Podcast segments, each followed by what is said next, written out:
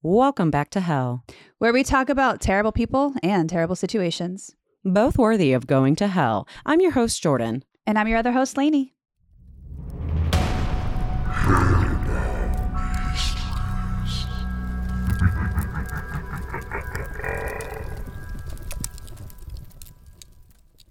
Hey guys, welcome back to another episode of Hellbound History. I'm your host, Jordan, and right sitting across the screen from me is our other beautiful host, Lainey. Hello, Lainey. Hi. Oh, that was not as exciting as I was hoping it to be. Now, hello, our little hellies. I don't know what we're calling our fans, but one day we will come up with something cute or scary. I don't really know, but I hope you guys had an absolutely wonderful holiday season. As you know, we kind of took a little bit of a break, but now we're back a little bit. Obviously, I work, Jordan works, we have holiday obligations to attend over the holiday season. So it's been a little bit of busy. Very busy. Yeah, and as you guys know, some of these topics can kind of take a toll on your mental health a bit. So I found moments where I would start researching a topic and I just couldn't stop replaying some of the horribleness in my head. And I actually just I have depression, and so I easily get depressed. And so I have to watch for things that might trigger that. And so I've realized that now. So I have found a way to kind of protect myself and my emotions. Look at us on self-discovery through this podcast. Wow. I know. Who would have thought? Who would have thought that I found out I didn't like horrible things? What? This was your idea for a podcast, not even my idea. I know. I was like, I can handle it. And then I'm like, oh, wow, it's way worse than I imagined. Yeah. So I'm actually really excited about this topic. And I've been excited to tell you about this topic since mid-November. Perfect. But I'm apologizing if you hear faint growling in the background. My dog is just upset for the other dogs existing. So if any of the other dogs get within like a 3-foot like radius of him, he just starts growling. So if you hear faint growlings, just know that is not a sound effect. That is just my dog being a sassy boy that he is. So anyway, I'm glad you pointed that out. I'm looking forward to your topic. So let's just jump right into it, shall we? Yeah. So I'm actually going to give a fun fact to our listeners about you. About me? Yeah. You really like Colts. What? I like what? You like Colts. Colts? Oh, I do enjoy. Okay. I do enjoy a good Colt here and there. Let me back that up. You don't enjoy Colts. You find them fascinating. Mm-hmm. Yeah. And so I'm a person to where Colts a little bit flew above my head. Mm-hmm. And I think it's just because I am not able before to process what really is the problem with Colts. Wait. Okay. Let's rewind it back just a little bit. Okay. So you don't understand what you didn't understand what the problem was with Colts. I know that they do. Like, I know the easily recognized problems that I can catch on to. Which are what? So for example, like separating them from their families, convincing them to spend money, alienating them, and then it like keeps progressing. But what I had trouble before, which now I realize it's so easy to get manipulated and so easy to get tricked, is how do these people wind up in these situations? And so this topic super opened my eyes. I mean, so they're easily manipulated. They prey on the gullible. They prey on those who are yearning for more or an answer, you know? Yeah, I think because before something wasn't clicking that is now clicked. And before I didn't really find, I was like, okay, Colts are the same. And now I'm like, no, all Colts are not the same. And just the different levels that vary. And there's sorry, I don't mean to cut you off, but there's like a couple, I mean, not necessarily like cults, like how we think of cults are, but there is like cult energy in some things that go along in our everyday lives. Like if you take Texas A&M University. My sister goes to A&M, or she went. It's very cult-like. And yes. I mean, no, I'm not a big fan of Texas A&M. If you go there, great. Like, to each their own. I'm happy for you if you enjoy that. Not my cup of tea. But it does have like cult-like energy. I've been to so many weddings where like it's A&M themed and then people still wear their class rings. And if like you go to A&M, it's like a brotherhood. It's just very, very odd to me. And growing up, I guess, from Las Vegas, like it's just something that I don't really understand because like university is not like a huge thing out there. Oh, really? I mean, like there's like UNLV, but a lot of people just work the hospitality industry or like in the casino business and everything. It's really easy to do that and make a really good wage. So why go to college? Also, multi-level marketing is very cult-like. If you watch that documentary, I don't know if you saw the Lula Rich documentary. But anything that is a multi-level marketing is very culty. They really try to, I don't know, it's just a lot. They get you to spend your money on product and then you have to sell it. And if people are trying to warn you about it, then they're against you and they just don't understand the culture. It's like this, it's just psychological manipulation and it's disgusting. That was very well said. That was very well said. And I think you hit the nail on the head. So I don't know if you have heard of this cult or heard of the things that they did, but today's topic is the Supreme Truth cult that is from Japan in the 1980s and 1990s. I have not heard of it. So this topic was actually requested by our research assistant, Andres Baralt. Yeah. So he had messaged me saying, hey, have you heard about this guy named Shoko Asahara? I'm like, no. And he says, you need to look up this guy. You need to check him out. And I had been researching a different topic when this was brought to me. And the second I started reading about Shoko, I put the other topic on hold and I just started just watching it. I would have to take a little bit of bits. You know, I don't know if other people are like this, but when you read something that isn't clear cut, sometimes you have to reread things or watch stuff. So I spent a lot of time checking out like the CDC to see what they said, the BBC, and several organizations that did cover on this cult. So let's talk about Shoko Asahara, because Shoko Asahara is not his name. It's not his name. It's not his name. Shoko Asahara is not a name. His real name. It's not a name. Nope. Not allowed to be a name. Absolutely. So he changes his name. Basically, he changes his name in 1984. So does my question, sorry, I just have so many questions just to see like the pattern of cults. Okay, so obviously I don't speak Japanese, and typically when people change their names in a cult, it's like, I call me now Father Savior or Mother God, or I am Almighty and Holy. So what does that translate to in Japanese? So the Aum Supreme Truth, when Shoko founded this, is actually a mix of Buddhism, Hinduism, and apocalyptic Christianity. So what that means is they focus on, and I can't, the end of the world. Yes, I can't eye roll hard enough, because people will read Revelations and be like, time to suit up for war. We're going to war. There is a war out there. But that was written during a time of war with Christians. So the tone is always going to be warlike, but Shoko really pushed it. So Japan, I found out Japan had a cult problem for a bit in the 70s, 80s, and 90s. And actually, it seems that during this time period, which is called the rush hour of the gods. The rush hour of the gods. Mm-hmm. Not ominous at all. Okay. Right? They call it that because so many cults were popping up in this time. Oh, my God.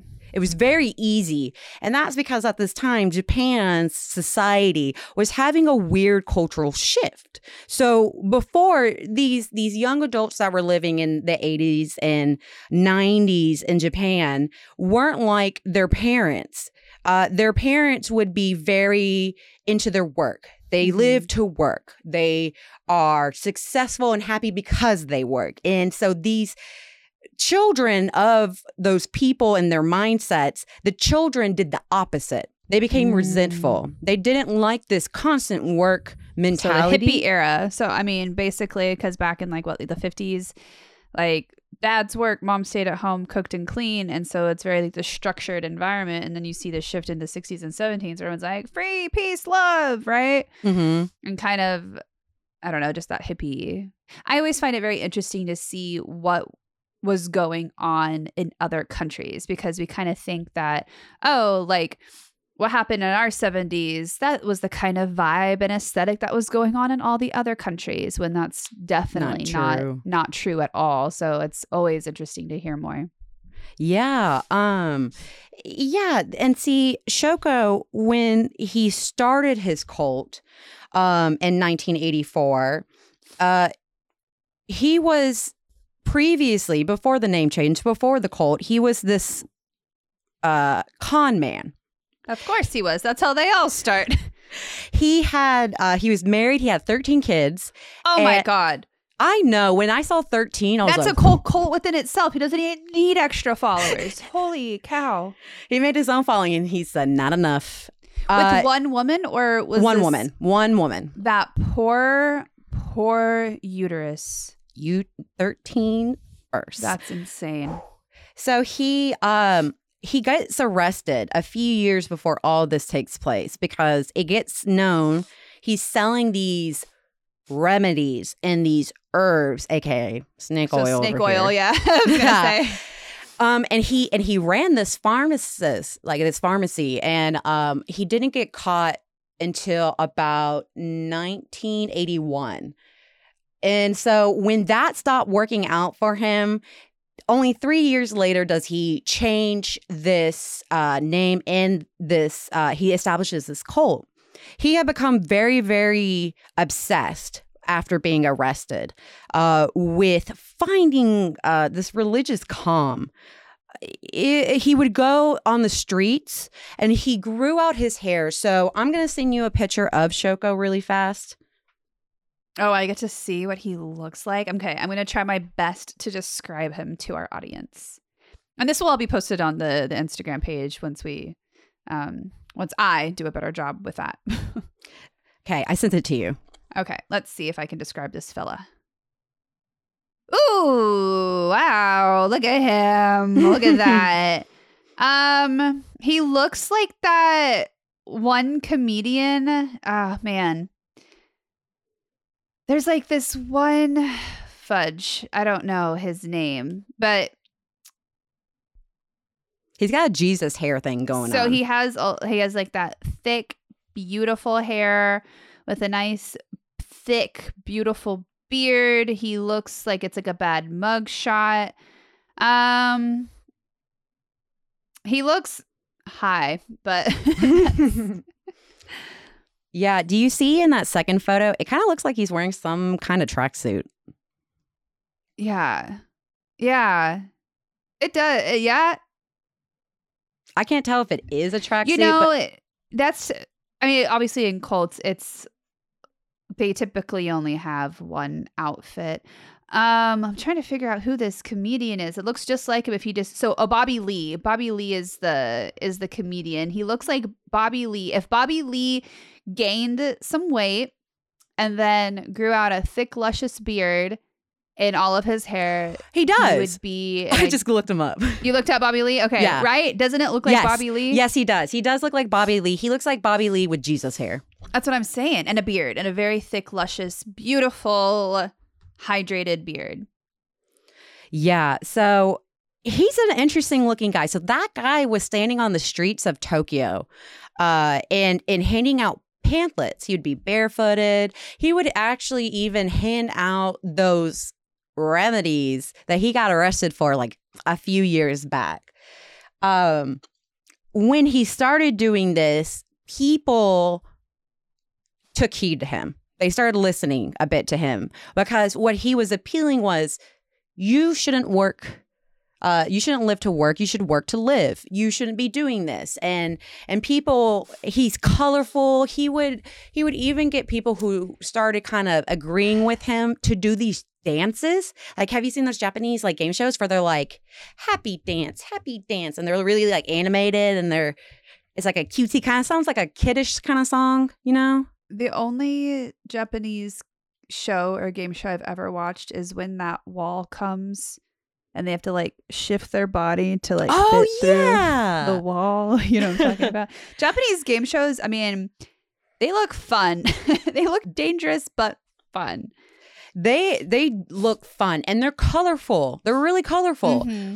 Well, that's what I really enjoy about like the Japanese culture, is that there was like grown men on trains and stuff that would have briefcases and ties and suits, and then they're playing like Animal Crossing on their Nintendo DS. Like, it's amazing. Like, I love it. And there's like arcades everywhere and little maid cafes, and you'd see all the business guys and at the maid cafe, and they're juvenile in the best way possible. Mm-hmm. You know what I mean? Like, they're okay. Like, you know, out here in America, it's like shame. Like you need to grow up. You need to be an adult. You're a guy wearing purple. Get out of here. Right. But in Japanese, I mean, and that's just an observation that I had when I was there, is that how it is beneath the surface level, I don't know, but it was really cool to see people just being what looked like to be their authentic selves, just not caring who saw them play video games or be in an arcade and stuff. So I enjoyed that. Yeah, and I think the members of the Supreme Truth realized that was somewhat appealing. Mm-hmm. And that's how they get you. They all start with seemingly good intentions.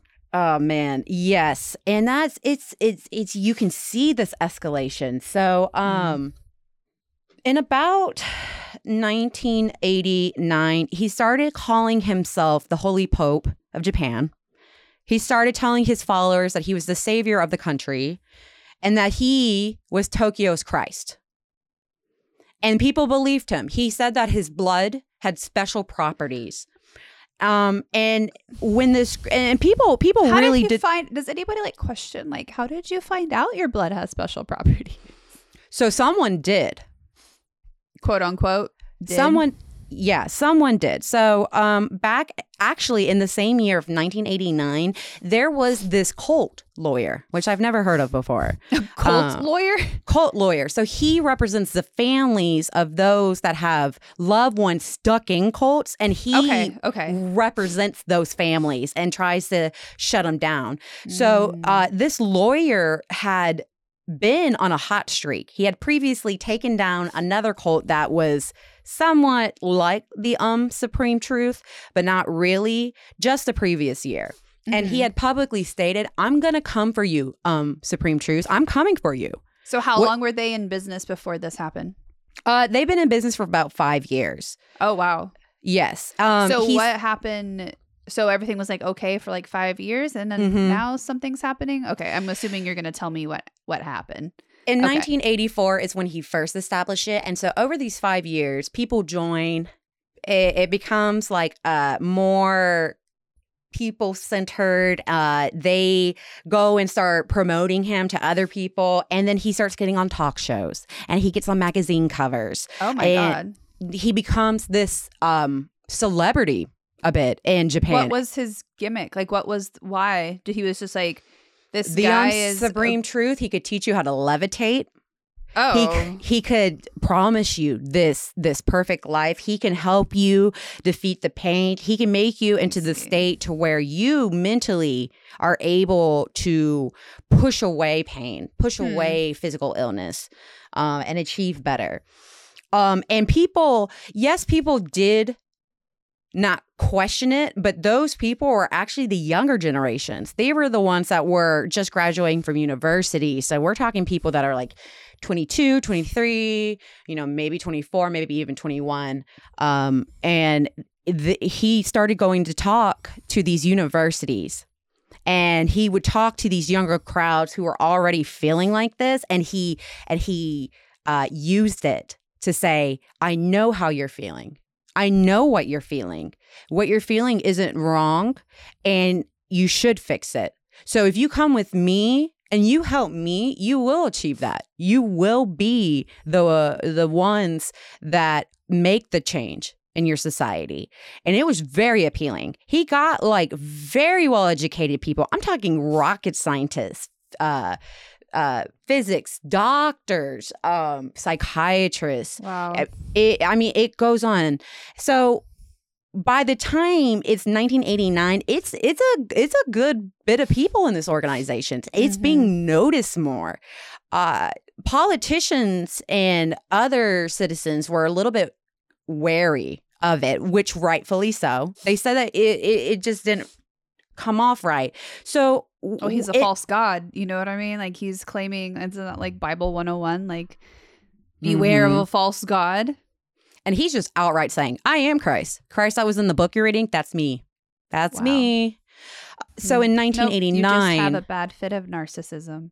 Oh, he it's so bad. And it's like his narcissism grows. It's like being fed. You know, he's literally being rewarded for his bad behavior, right? He's being conditioned to continue this. That's crazy. It's, gosh. And so this cult lawyer, when he made that public statement, rumors started to fly around. So remember how I told you that Shoko would tell his followers there were special properties within his blood, even though he didn't explain how he knows this. Mm-hmm. So that cult lawyer had brought it up in a statement.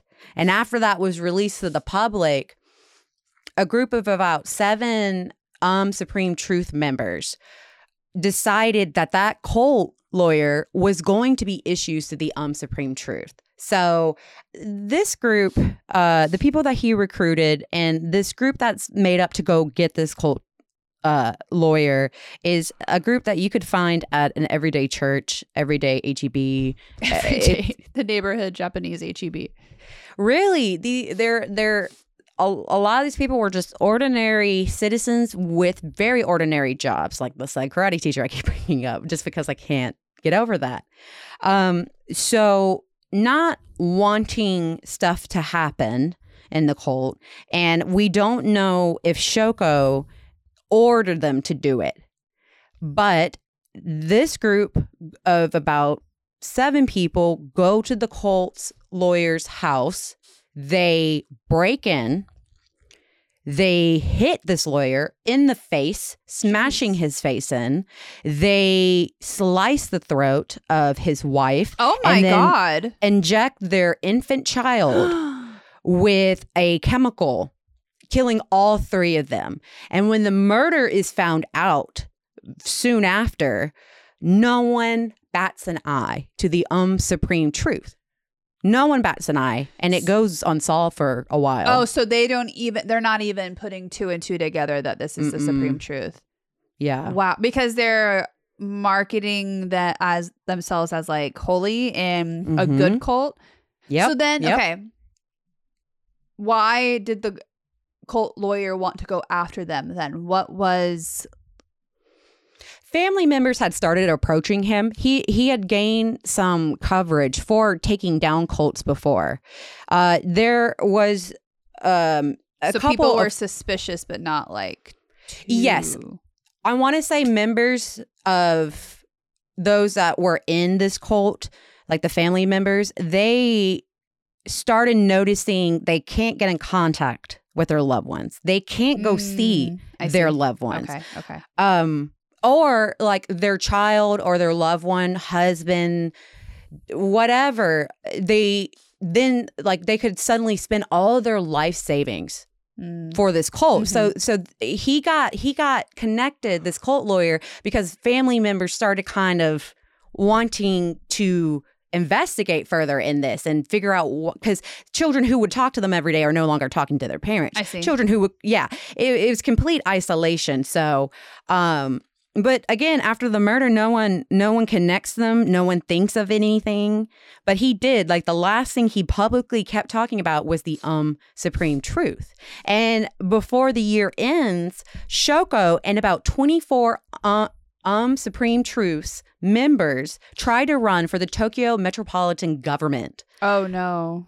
Yes. So he went on this big tirade, a big parade to find more people, to find other stuff. And he really thought people loved him. He thought the whole world had a really, really good perception of who he was. So he thought by, one, going and talking to the people, he could win. By having tons of members run, he could win. So he would go and market himself. He'd get on top of these big buses, and he would have his members dance in these colorful clothes, and they would do chants, and he would say, vote for me because I'm going to fix all your problems. Mm. When so the election came. He's perfect. He's just like any other politician. That's what he's saying. He says, no, he says he's better than the politicians. Oh, of course he does. Yeah. But as you probably are thinking or hoping, I'm happy to tell y'all, he doesn't win, nor does any of the other members win. Like, no one wins. The police, the politicians, and a few religious organizations as well had spoken to press saying they felt uncomfortable with the Supreme Truth rise. And how people are just kind of joining him with no questions, no doubts. They're not looking at anything. And these are like the next generations of the country. And so they're kind of becoming worried. And they say that you shouldn't bother with this cult. Politicians are saying you should like demote them. But Japan, again, has this weird cultural mindset where you can't do any type of religious persecution. If a government or police go and try to investigate a religious organizations, it echoes the sounds of a pre-war era in Japan. Mm. And so at that time, they were trying not to cross that line. So they didn't really have the full ability to deal with them. But regardless of him losing, the Tokyo metropolitan government grants legal status to the Supreme Truth. A lot of researchers and people who talk about like terrorism, cults, they say the moment that really changed everything with the Supreme Truth, because I mean, it was bad before, but him not winning seemed to escalate it. It seemed to make him bitter towards society. He felt that they would regret not picking him. You know, he started telling his threat. It absolutely is. I will tell you that now, because he starts telling his followers now that it's 1990, the world's going to end. The apocalypse is going to end. Okay. Mm-hmm. They need to prepare for war. And they need to help usher in this new era where Shoko would tell these followers of the Supreme Truth that they would be the ones to fill in the government spot. So when the government falls, they will become the new government officials. And that was super enticing to people. It made them feel like they could really do that. He would quote things, and again, several incidents start to happen. So the group after 1990 starts getting rid of anybody who they deemed a threat to the cult. And not only that, now there's not a specific document that says this is when they start making members stay. They would move their facility to different places until they settled on this really rural cow sheep area in Japan. And he Yeah, it's but you're not going to like this, and I'll tell you in a bit. But they basically started telling members, once you join, you can't leave, even if the members wanted to. There was a woman who was a member. She's not named in any documents, and that's, I understand that. She was stuck on the premise, so her husband and child broke on to the facility where all these cult members were staying to rescue her. Mm. So she just left her family? Yeah. Well, originally she had health issues, it says. She had health issues, physical ailments that were constant, and no other medical treatment was working. I'm not even going to say that this medical treatment was working. I see, though. Yeah, so she became really convinced. And again, that slippery slope of, I have everything you want, to now I have you. Mm-hmm. She fell into that. And so the husband and son stopped having contact with her, and they couldn't see her. So they decided to break onto the facility to rescue her. And they wind up not being okay. They wind up passing away. The cult members catch them, and they are killed, and then they are burned and disposed on the property. Even the cult members that didn't face or have these horrible ends, they would be praised and rewarded by Shoko for doing this stuff. Yeah, so I'm gonna send you some more photos really fast. Yay. So give me a second. I have a lot. So I'm gonna send you the facility. So here we go. So the first picture I sent you is actually one of the trainings they had in the Supreme Truth, where Shoko would be in this big bath thing. It's like a big square where there's a clear front, and you can see whoever submerges in there. So Shoko would be at the top of this little tub thing and kind of be in the corner, and he would be chanting, mumbling, kind of making this beat. And members of the cult would go through a process where they submerge themselves in very hot water. That man right there is in very, very hot water. He also looks malnourished. He is malnourished. They try to say that you don't need food. You don't need these. Yeah. He said you could live without always having to take energy in. Okay, it's very bizarre. So that training of submerging in hot water, it killed some people, like some members, because they couldn't handle it. And I mean, there's that's a video. That's from a documentary I had watched, and I had taken a screenshot of it. And so the video of the man, he looks uncomfortable. He looks in pain. And there are people that are watching him up in the front. You can see the hands right there, how they're saying, okay, you have this much time left. And some people died from that. So that means that when they watch these members, who they can tell are struggling, they didn't do anything about it. It's horrible. So that second photo is actually the compound they would stay at.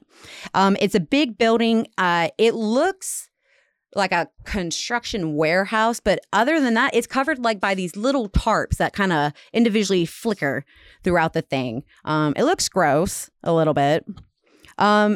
Did you see that third photo I sent you? Is it the brain thing? The brain thing, yes.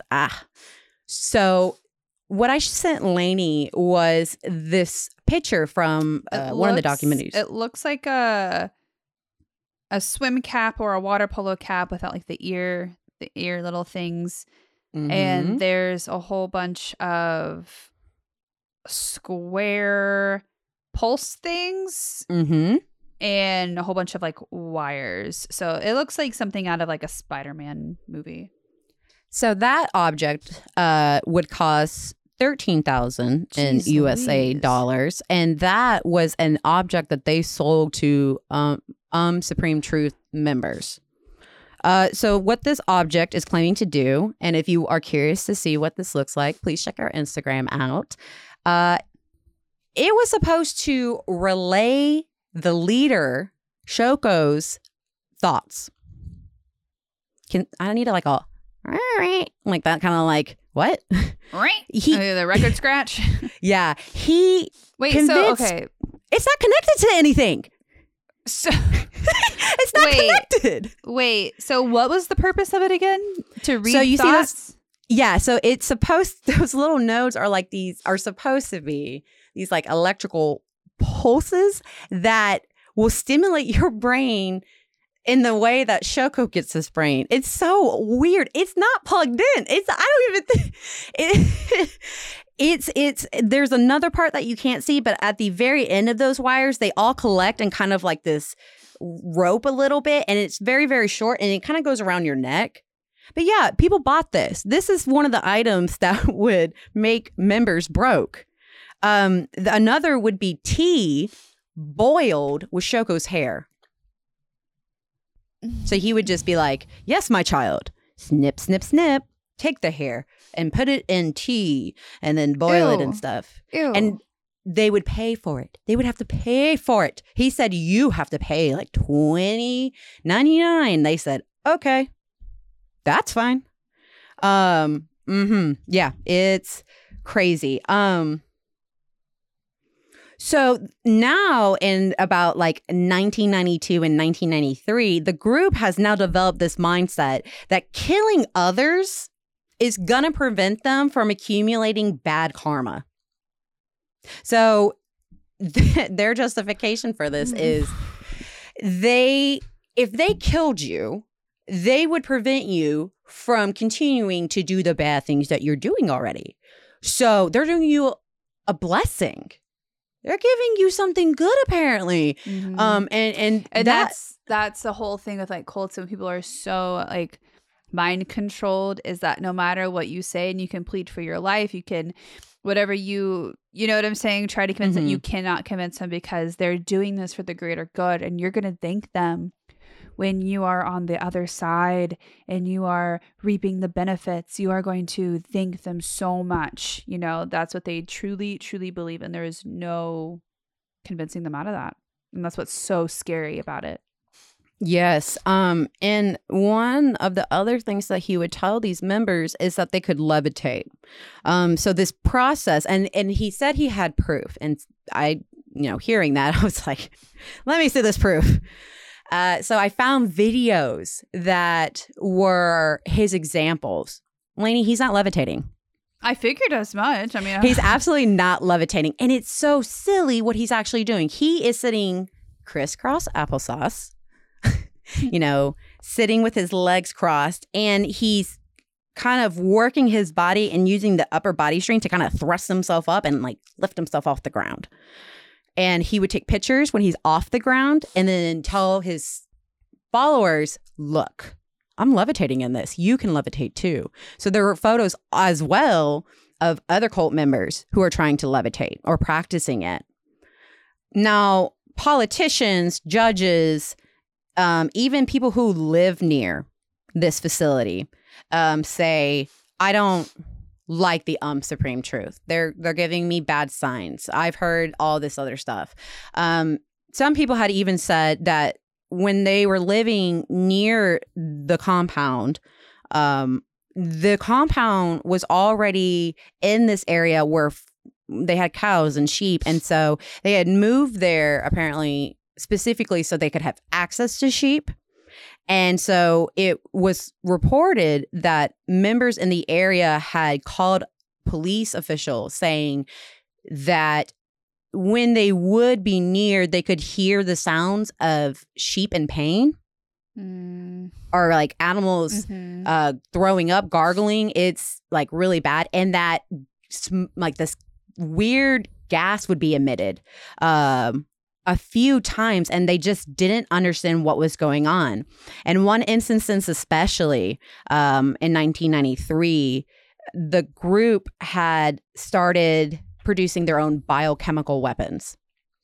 They had found allies in Russia, and they were able to get schematics for specific guns, so they could start a gun replication project within this compound. They start getting their rocket physicists and a few of their chemists to start working on some type of biological terror that they could use to get others to submit the will to their beliefs. So one day in 1993, neighbors around them are just enjoying an average night when all of a sudden, like, the smoke kind of starts barreling through the gates of the compound into the outside area.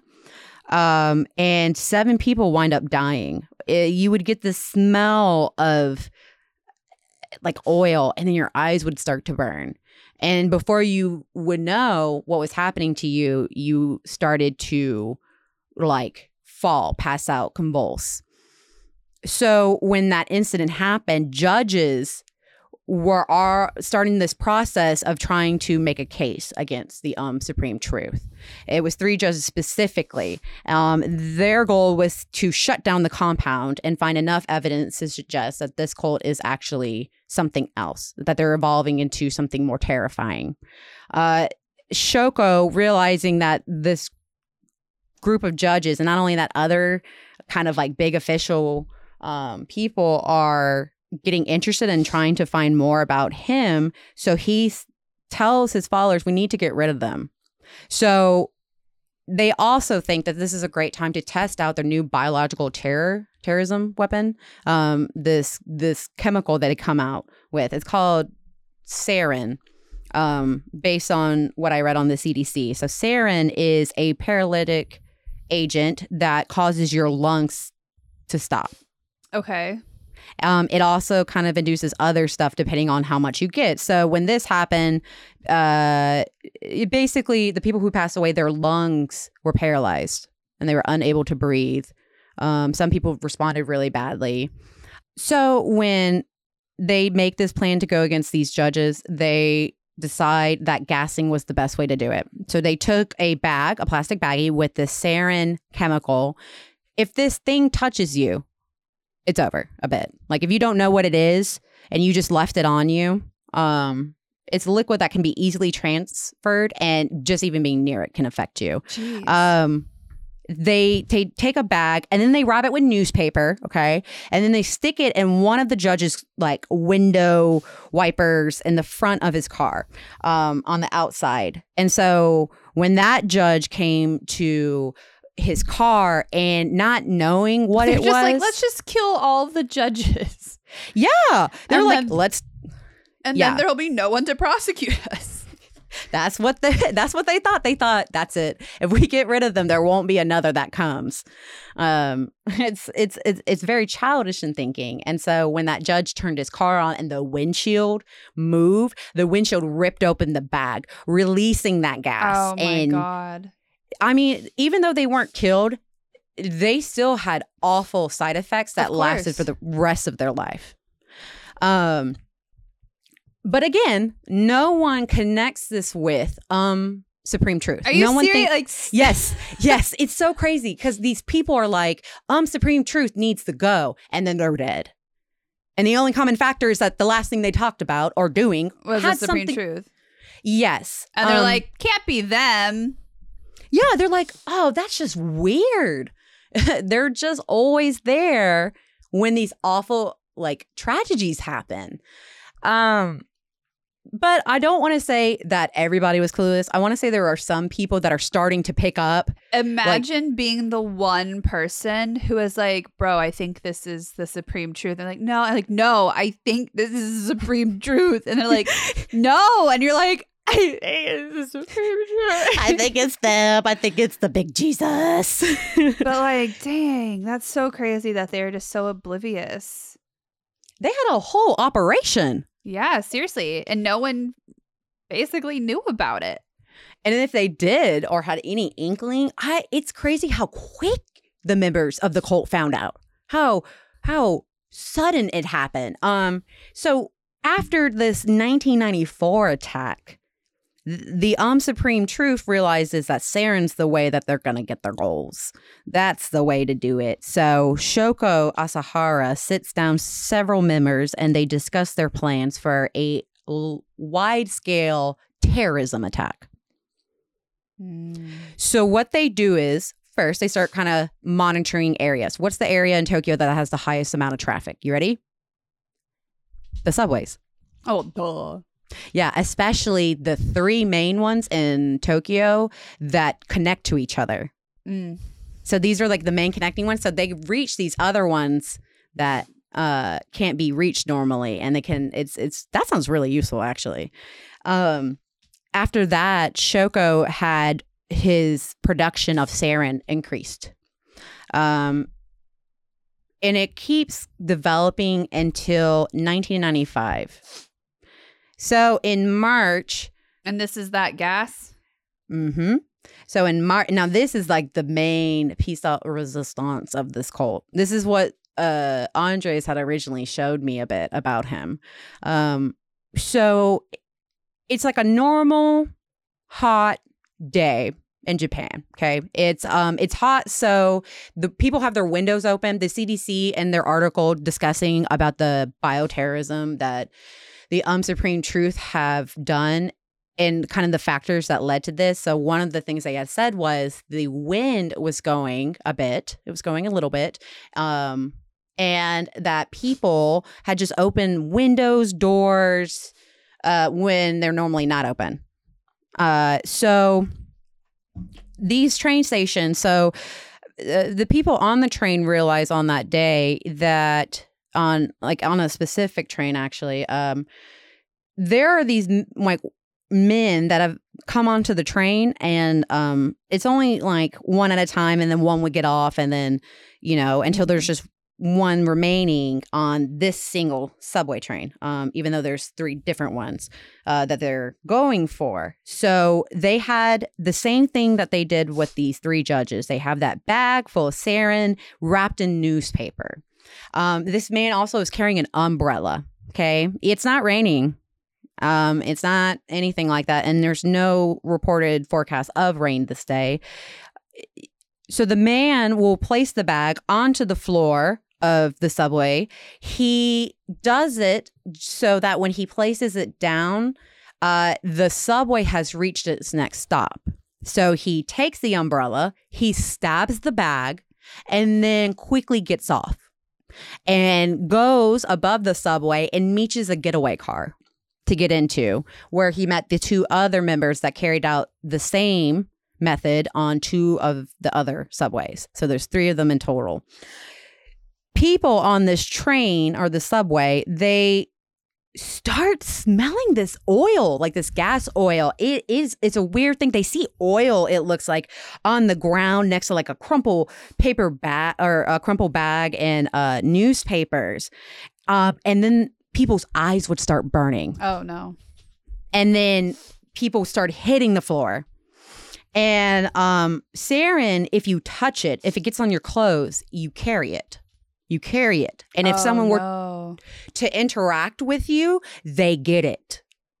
So people who are on the subways, the three subways they attacked, they ran out, the ones that were able to, and they would bump into people, mm-hmm. or they would take their clothes out and or off, and they would just run, and they would run into the open streets, and they would try to get rid of it, and it like flung the sarin everywhere, and the wind started picking it up, and it spread. 13 people died that day. Oh my God. 13 people had died.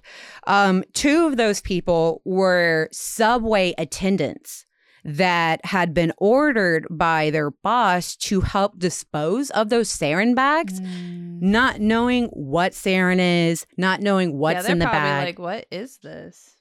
So all they do, Lainey, is they pick up a bag with gloves. Okay. They pick up a bag with gloves. The normal response you do when it comes to following what your boss tells you to do, because they did that, they died. Their lungs, they got the sarin on them, and it affected their lungs and paralyzed them, and they couldn't breathe, and they suffocated to death.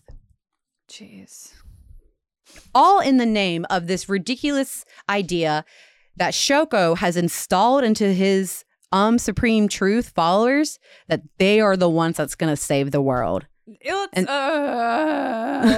the opposite. They're doing the opposite. Let's save the world and then kill innocent people. Like, bro, I'm so sorry, but those things don't go hand in hand. And also, if you're the Tokyo Jesus, like, I don't think Jesus would be doing these things.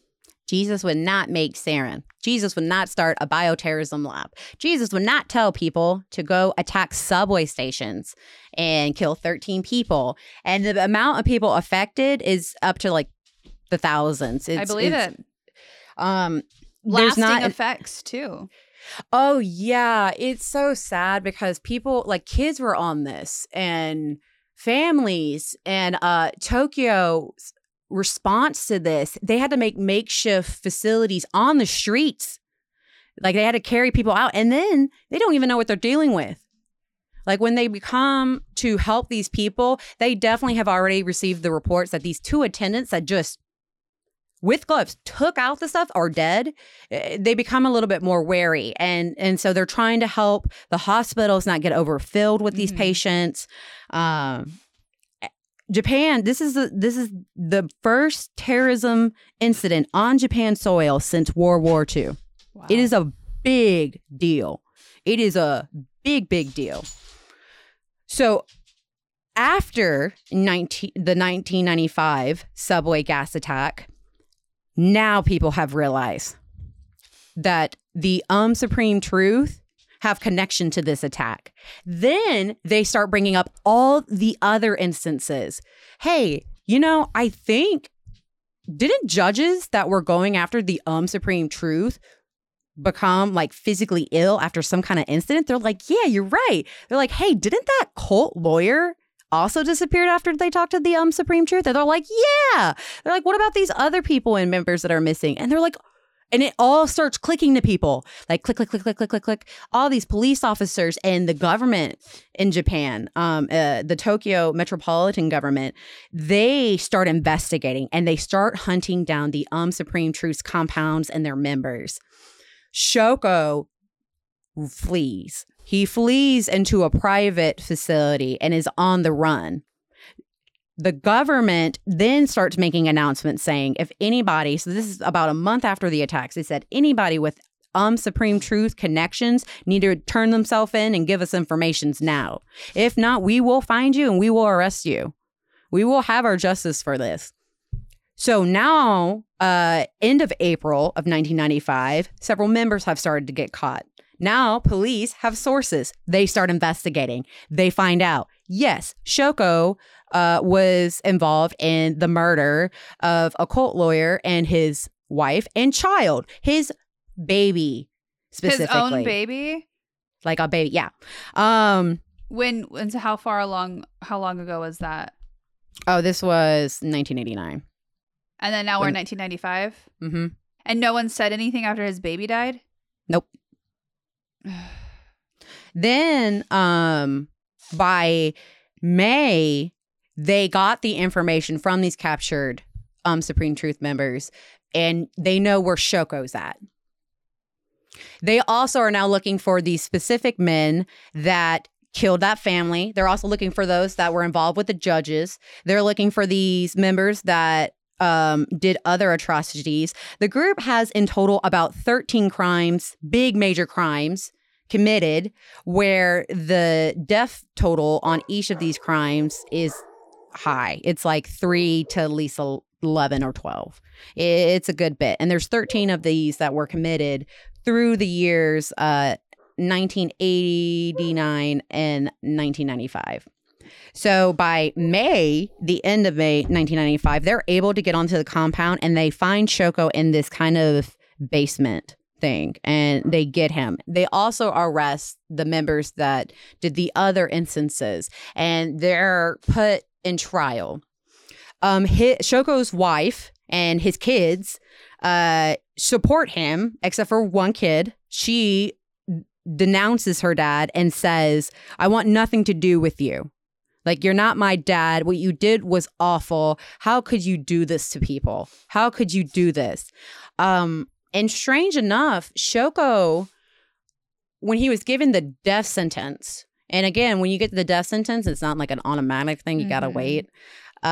He had to place the beneficiary that would inherit his ashes to that daughter. The one that was like, F you? Yep. It's very confusing. Interesting.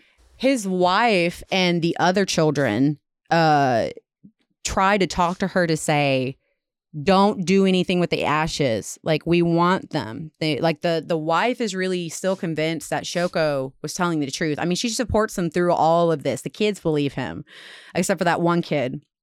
The wife doesn't get his ashes, though, because the daughter just kind of explains that she chunked it into the ocean. She's like, I'm going to chunk it into the ocean. They said, no. She goes, too late. I did it. Yeah. They wind up catching two more members in 2016 and 2015.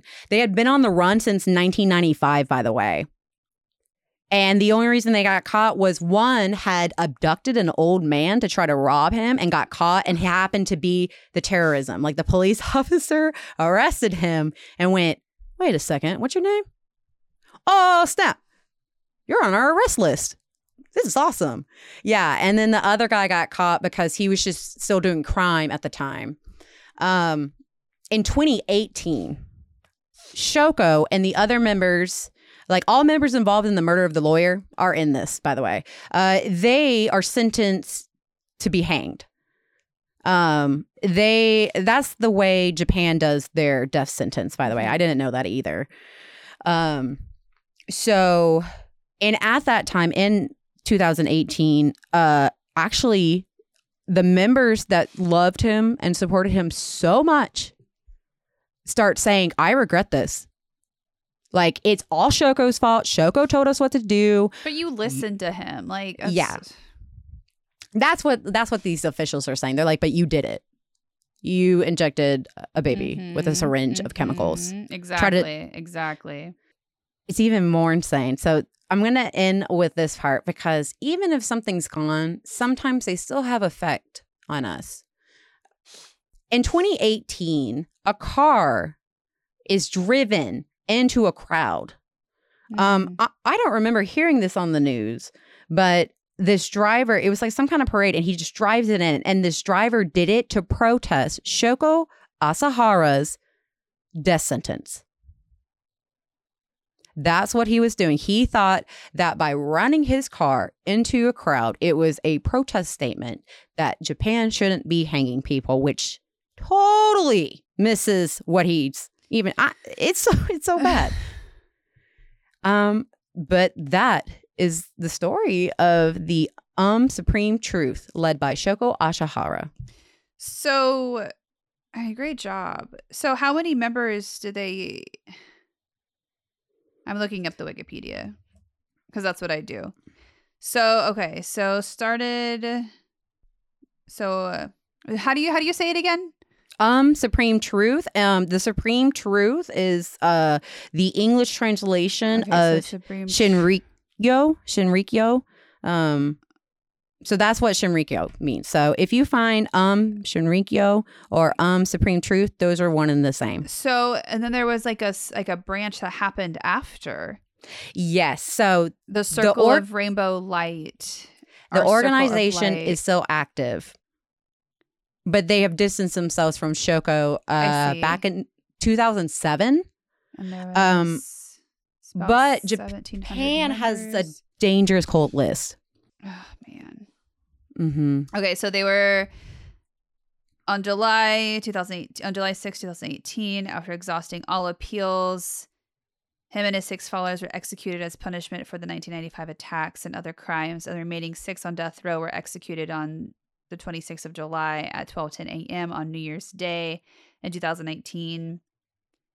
And so 9 people were injured in that when the car was driven into the crowd. That's insane. That in 2018, 13 years after the 1995 attack, there's somebody still wooed by him. And so, okay, so Japan, so the Public Security Intelligence Agency, so that branch that, whatever, the Circle of Light or whatever, so it was announced in January 2015 that they would remain under surveillance for 3 more years. Mm-hmm. Because they're like, we just don't know about you yet. Even members, so not only did they have a lot of Japanese members, they also had like a lot of Russian members. It was odd. There was like a meeting not that long ago that was taking place in Russia, and they were expecting to find a lot of Japanese people in there. And there were some, but the majority were Russian citizens. So, and the group that took over the Supreme Truth and like renamed it, they don't associate anything with Shoko. But I think that anything that used to be a cult is not my cup of tea. Yeah. I'm glad you like it, though. Yeah, it was really good. What are your sources?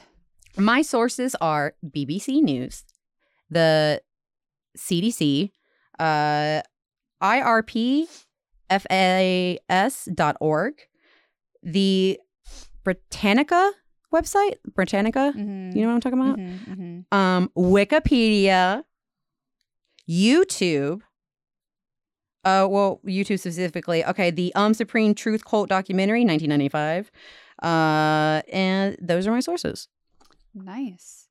Yes. Well, great job. You know, I love a good cult story. I'm glad you like it. I'll send you some of the other stuff just so you can see. The interviews are weird because I imagine as a kid watching TV and seeing your favorite TV hosts say, "Introducing Tokyo's Christ," and out walks Shoko Asahara. That's so crazy. Yeah, I got chills. If you're still listening, thank you guys so much. Thank you guys for being patient with us. We love and appreciate the support you give us. If there's a topic you would like us to research or discuss, feel free to message us on Instagram at Hellbound History. If you guys like this podcast, please leave a comment or review on anywhere you're listening to this, and we will see you next time. Goodbye, everybody. See you later.